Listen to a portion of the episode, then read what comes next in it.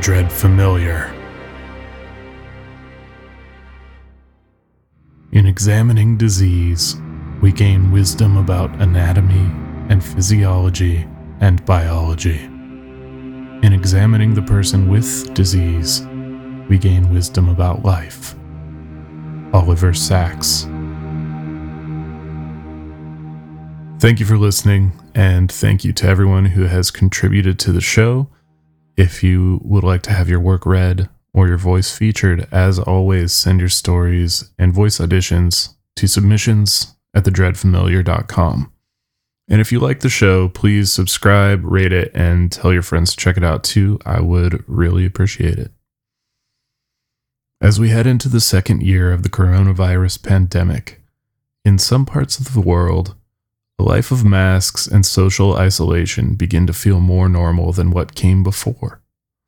Tonight's story is an exploration of the forces at work behind our world's greatest plagues, earthquakes, and other cataclysmic events. Tonight's tale is written by Erutious, a prolific author of short stories, who can be found on Reddit as u slash Erutious, and whose other stories can be found on the subreddit r slash Erutious. This is spelled E R U T I O U S. His book, Stragview Stories Dark Incarceration, is also available on Amazon.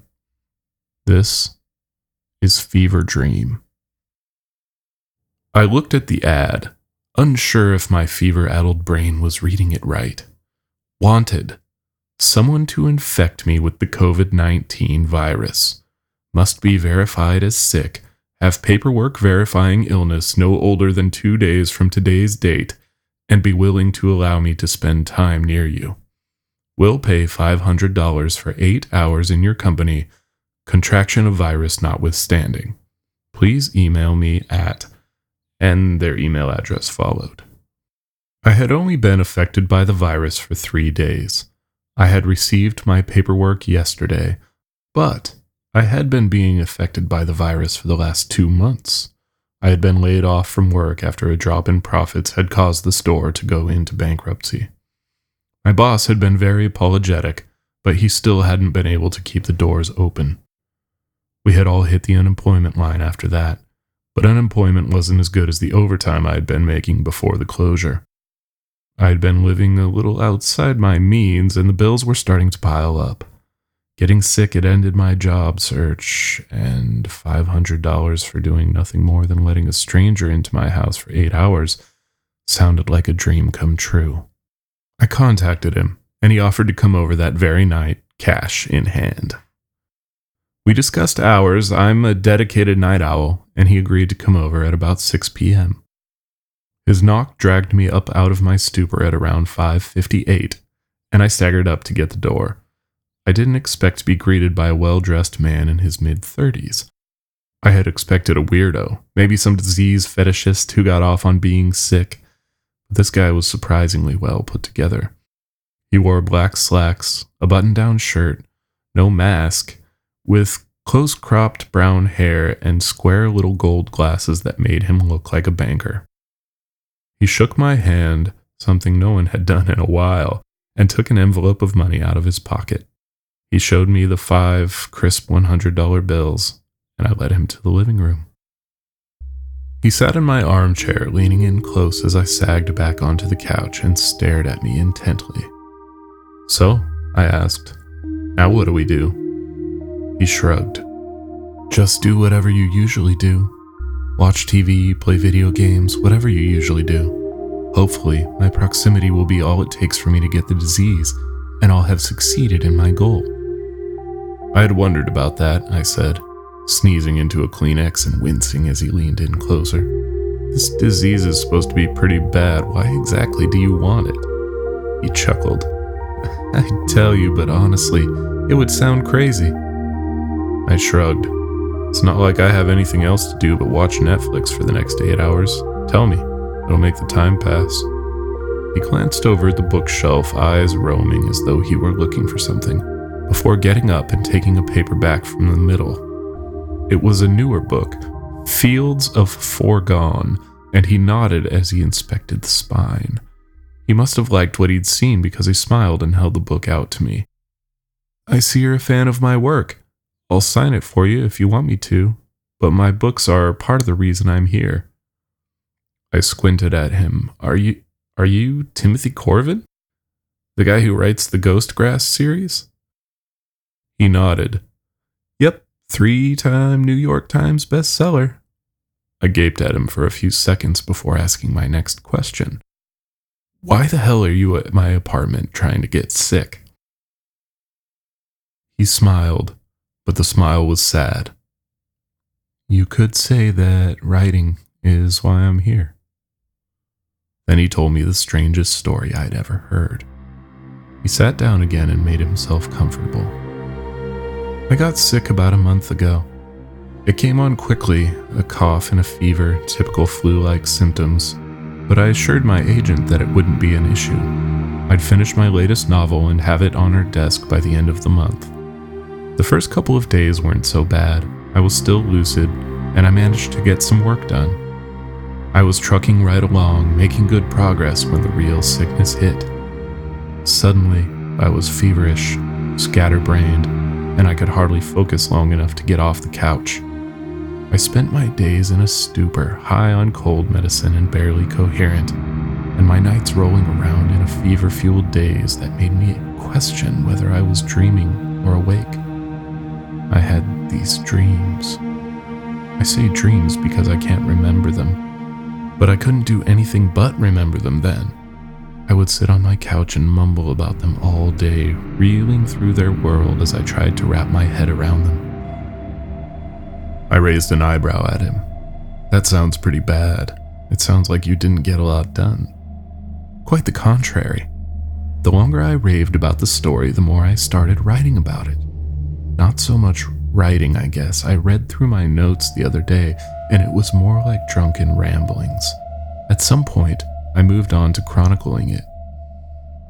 I would just come to at my computer banging away at a story, not sure what I was doing or how long I had been doing it The stories were great, but they were so far outside of what I normally did that my incoherent brain couldn't wrap around them. As the fever started getting worse, I would slip into these fugue states and just write for hours on end. One day I came out of one and found I had an email from my agent. I had sent her a draft for one of my stories. I was so worried. These stories were weird, completely batty, and I was worried that she would drop me as a client if she read what my fever swallowed brain had been cooking up. He took a sip from his coffee, then, wetting his pipes, and my own fever addled brain became a little impatient. So, what did she think? Oh, she loved it. She said it was the most unique thing she had read in ages and wanted to know when I would be done with it. Reading through what I sent her and the stuff I was working on before I got better, I can see what she was talking about. It is both similar to so many things and completely different. It's a timeless story that sits completely outside of the normal processes. It seems to contain two antagonists and no hero, a war with nothing but loss, and stakes that didn't seem to make any sense. It was almost Lovecraftian, and I found myself as interested in hearing how it turned out as she was. That's where the problems arose. He looked at my glass of water longingly, and I slid it across the table to him. If he wanted to get sick, then more power to him. He was paying after all, so he might as well get his money's worth. He reached out and brought it to his lips, throat working as he swallowed. I tried not to gag. There was probably backwash in that. My meds were quashing the fever, and the fever was what was keeping me in my altered state of mind. I was always careful never to ride it for too long, but the high was more than a little intoxicating.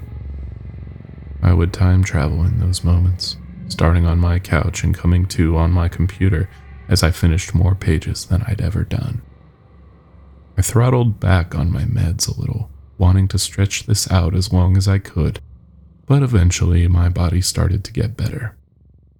My fever abated, and my fugue states became fewer and fewer. I couldn't tap into that hidden world. and the story wasn't something I could just make up as I went along. It was unknown, unheard of, and my mind couldn't begin to tap into that place. My agent was wild to have more, wanting an ending and wanting a sequel. And that's when I started thinking about contracting it again. I lifted an eyebrow at that. I know that's what brought you here, and that's what you told me on the phone, but I still have a hard time believing that you want this crap. It's miserable. Between the headaches and the near constant fever, I seem to mostly exist in a state of misery. Some people are experiencing it worse than that, too. What if you get the really bad kind and are hospitalized? It seems like that could put a damper on your writing. He shrugged. That's the thing, even when I'm experiencing the same symptoms as you, I still get the urge to write. I don't know if it's subconscious or what, but my brain takes over and forces my body to write. Maybe it's not even my conscious mind. Maybe it's this place that I have tapped into in my fugue state. I've had this thing three times now, you know? If I'd had water at hand, I'd have done a spit take. Three times? My God, you rarely hear of anyone getting it twice. After I got better the first time, I was struggling to keep up, he said, suddenly looking far away. I tried faking it, but it wasn't the same. My agent started to notice. She started to send my stuff back with notes like, I need more of the voice you had in your first drafts.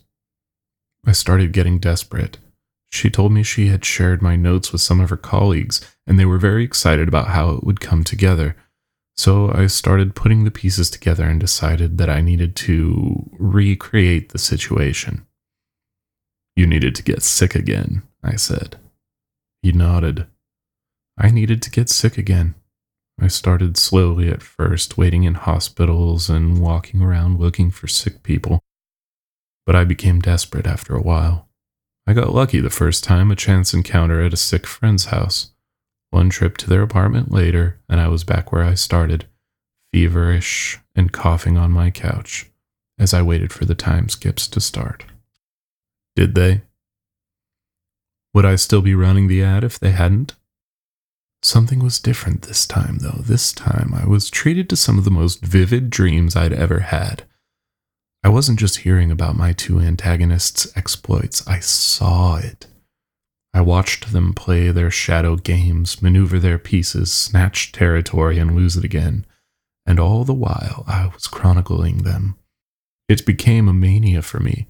I refused to take anything to dull the fever this time, but it didn't last long.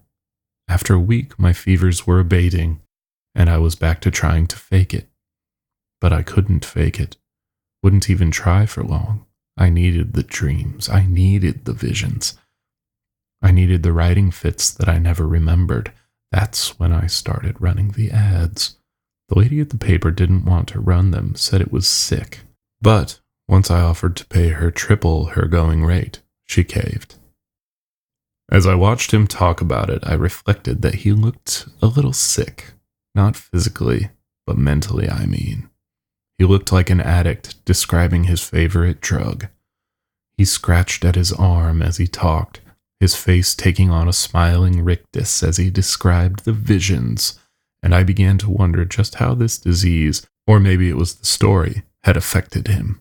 I wanted to tell him to leave, but I really did need the money. I've sunk nearly $5,000 into getting this disease. Did I tell you that? Every time I post the ad, someone responds. After so many times, though, my body has built up antibodies to it. And every time I get it, it's a little bit less effective. The last time I contracted it, I barely had it a week. I was so anxious to get some work out of it that I don't think I got more than 30 pages out of the whole week. 30 pages, I gaped. I was no writer, but that seemed like a prolific amount of work from a sick person. I know, super disgraceful. The first time I was nearly averaging 30 pages a day, but after the first time I never managed it again. You were getting that much a day? His eyes glazed a little, and he didn't seem pleased with what he saw as he looked at my popcorn ceiling. I see them constantly. I simply can't make sense of it on my own. I can't convey something like storms battling for supremacy, tectonic plates crashing against each other as they try to change the land differently. The fugues allowed me to tap into something primal that could understand these ideas, but my puny lizard brain just can't make anything out of it. You know, reading these things that I've written, understanding only enough of what I've written, scares me a little. How much of your book have you written? I asked, not sure I wanted to know the answer. He scratched again, seemingly uncomfortable but still wanting to discuss his drug of choice. I have written five books. I've cataloged the lives of these two from the moment of their births to the very last encounter the two had directly. I gaped at him, he was talking about five books in what must have been a matter of months. I couldn't even consider something like that, and I began to wonder how large they were. Page volume he talked about per day surely meant these were no small books. He didn't seem to understand where these stories were coming from either, which made them even more mysterious and unknown. Can you can you tell me about them? He gave me a dead eyed look, and I almost regretted asking. It's not something people really want to know in the end. This little experiment started as a way to write the next great fantasy series, but my agent stopped returning my emails about three weeks ago. The last two endeavors have been solely so I could learn how it ends, how we end. We? Humanity. We are ultimately the prize that these two creatures fight over. More specifically, they fight over the right to subjugate and entertain themselves with us. We see their battles as normal, we see their battles as nothing but the changing of the seasons, but they see them as nothing short of war. I can tell you, but you don't want to know once I'm done. I didn't really want to know anymore, but now I felt like I had to know. In the end, my curiosity was stronger than my fear. He spent the next 10 hours telling me about the battle between the Green Man and the Pale Lady. He told me of their beginnings in Strange, their emergence in exile, and how they came to be on this plane of existence. He told me about the Brandyloo, the servants of the Pale Lady, and the numerous agents of the Green Man. He told me how this green warrior was worshipped as a pagan deity, how he took his sacrifices, and how he sought out those who ran. It's funny how 10 hours can seem like a half hour when someone is telling you about eldritch deities. When the alarm on my phone went off reminding me to take my meds, I realized that it was 6 a.m. and the sun was coming up. Timothy got up, checking his phone, and seemed to realize he'd been talking all night.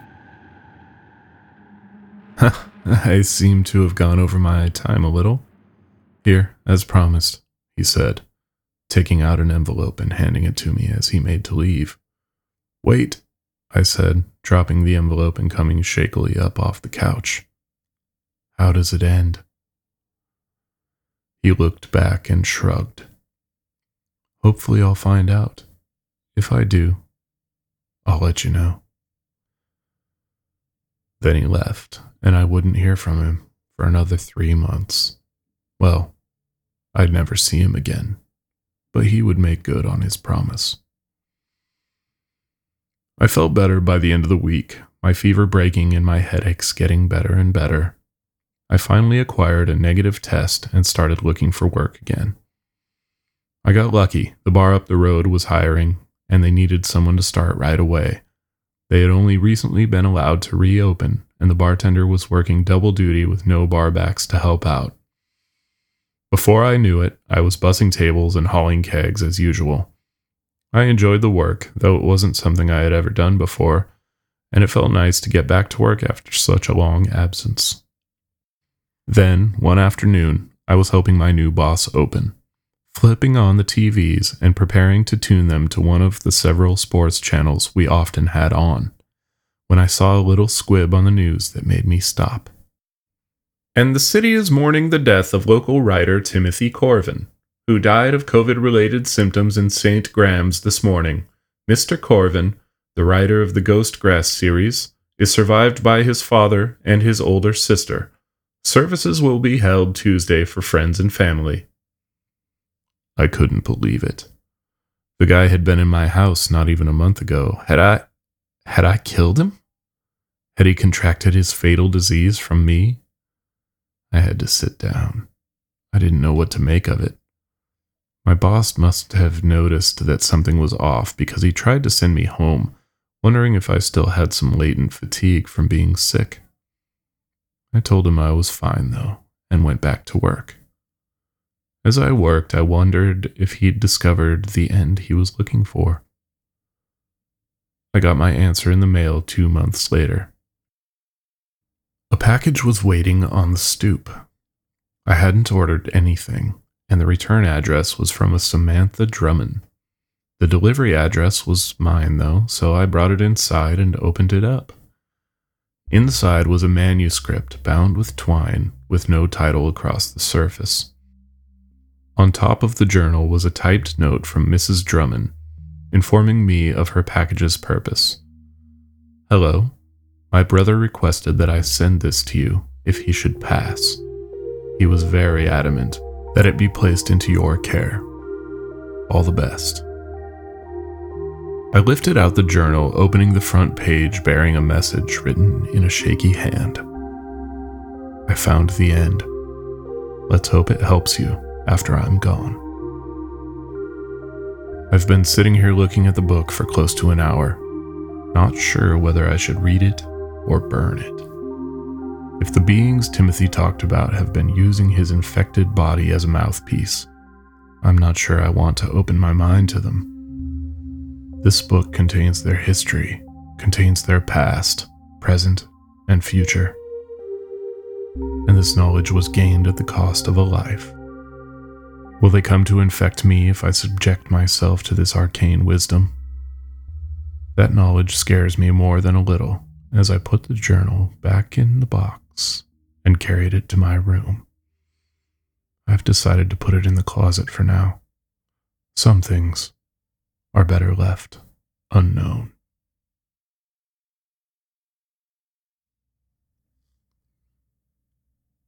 After you find out all the things that can go wrong, your life becomes less about living and more about waiting.